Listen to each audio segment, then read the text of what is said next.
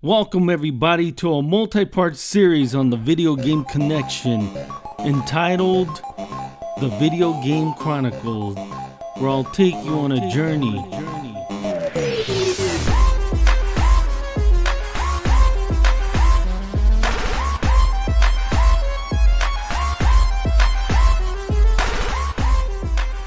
So pop in those earbuds and chill, whether you're in the car, train, or a plane. But if you're on a plane, please don't disrupt Mike Tyson, okay? Because he will turn around and whoop you like your mom did in the car. Remember when she was in the front of the car and you're disrupting in the back? That's basically what he did to that uh, window licker uh, looking dude, you know what I'm saying? Okay, so in the year nineteen eighty-eight, yes, it's always eighty-eight, gamers found out that there was a new console coming to the United States in nineteen eighty-nine, and that was the sixteen-bit Sega Genesis. And at the time, I was a paper boy, and I started saving my money and washing my uncle's Camaro or other things so I could save up to buy the system on day one.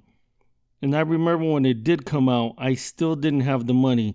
I didn't have the one hundred eighty-nine dollars and ninety-five cents. Again, with the ninety-five cents, you know, didn't have it to buy the system, but I had a plan, you know.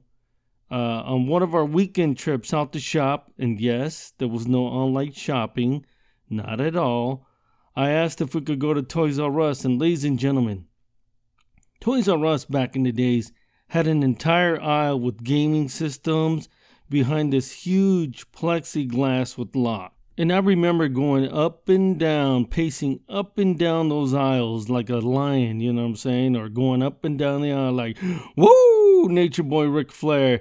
Just looking at the systems and the games, the Nintendo, ColecoVision, the Sega Genesis, and you know what? The TurboGrafx sixteen, which came out around the same time as the Genesis, and I had to decide, okay, which one am I going to get? But I already knew it was going to be the Sega Genesis. I couldn't wait any longer, so on that trip to Toys "R" Us, I asked my parents if they could just pay the remaining fifty dollars and I would forego, you know, any future Christmas gifts for that year. I think it was around September, uh, and I couldn't wait any longer. It worked, and I took home the system, powered it up, and guess what I heard? Because the game included was none other than Altered Beast.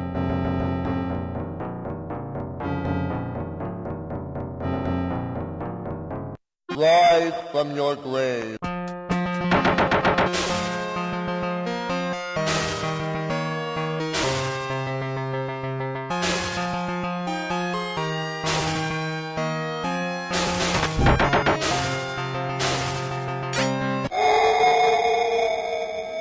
Welcome to your doom.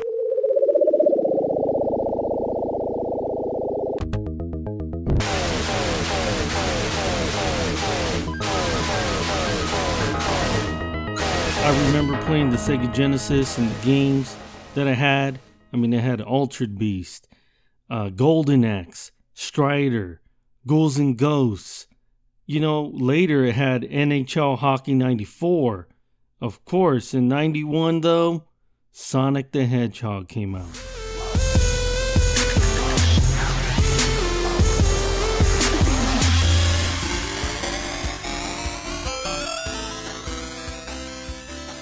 Apparently, Sega needed a flagship series to compete with Nintendo and Mario, so artist Naoto Oshima drew different Sonics and took it to Central Park in New York, and he asked the people for their opinion.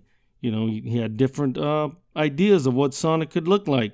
And by the way, Sonic's boots were inspired and molded after Michael Jackson's boots in Bad. No joke. Not kidding about that. And let me just say, this is what I love about video games, okay? N H L Hockey ninety-four caused fistfights among me and my brothers, cousins, friends. That's not what I love about video games, but it's just, you know, when you play these games and they're so good and the and it's a good game, uh, it will cause fistfights because there's some passion to it, okay? I mean, N H L Hockey ninety-four, this to me was a legendary sports game that, you know what, um, it was super fun and competitive. And I don't even like hockey, but I learned the team names, the players, all the rules, all because of this glorious game, ladies and gentlemen. I remember this. Me and my little brother, we shared a room, and we were having an N H L Hockey ninety-four tournament. Three of my friends decided to sit on my top bunk bed, one on the bottom, and two people playing at the, you know, at the foot of the bed, you know, that like like there were chairs. These idiots on the top started wrestling, okay? The actual bed frame broke, and these guys came crashing down. Chaos all around, and my dad kicked in the door, man. He was very upset and kicked everybody out, you know. Later, my dad did fix the big bed frame. I mean, the guy can fix anything. I mean, he even built us a garage. That's how good he is. But this is all because of video games, you know. Uh, things would happen like this. You know, now that I think about it, there were so many uh, video game systems out there that I had to pass on. The Neo Geo, the three D O, the Atari Jaguar. But what I didn't pass on and I would not pass on was the Sega Saturn. Now, at the time, I was still going to arcades and I was still playing arcade games. Uh, I was very, very good at Street Fighter two. That was the arcade game back in the days. Also, Mortal Kombat was a big one. I remember, and Mortal Kombat two, of course. But Mortal Kombat, I remember seeing Mortal Kombat for the first time. I was in Laughlin, Nevada. We didn't go to Vegas this year. We went to Laughlin, Nevada. It's like a big lake. And all it really had for me was the arcade. Okay? So you know what? twenty dollars worth. Let's go play some games. And what did I see? I see Mortal Kombat. Honestly, I'd never seen a video game like this. So, you know, bloody and gory and just plain cool. And the characters, you know, uh, Scorpion, Liu Kang, Raiden. Which, by the way, Raiden reminded me of the guy from Big Trouble in Little China. The the lightning guy, remember that? I always thought that that character came from there. Johnny Cage, Goro, Sonya Blade. And then later, you know, they added Jax and uh, Kano and, and other Kung Lao and other, other uh, awesome Mortal Kombat characters. But let's go back to the Sega Saturn, shall we? The reason I purchased the Sega Saturn, and yes, it is a selling point, but when a system has a killer app, or in other words, comes with a great game like Virtua Fighter, I mean, they've won me over.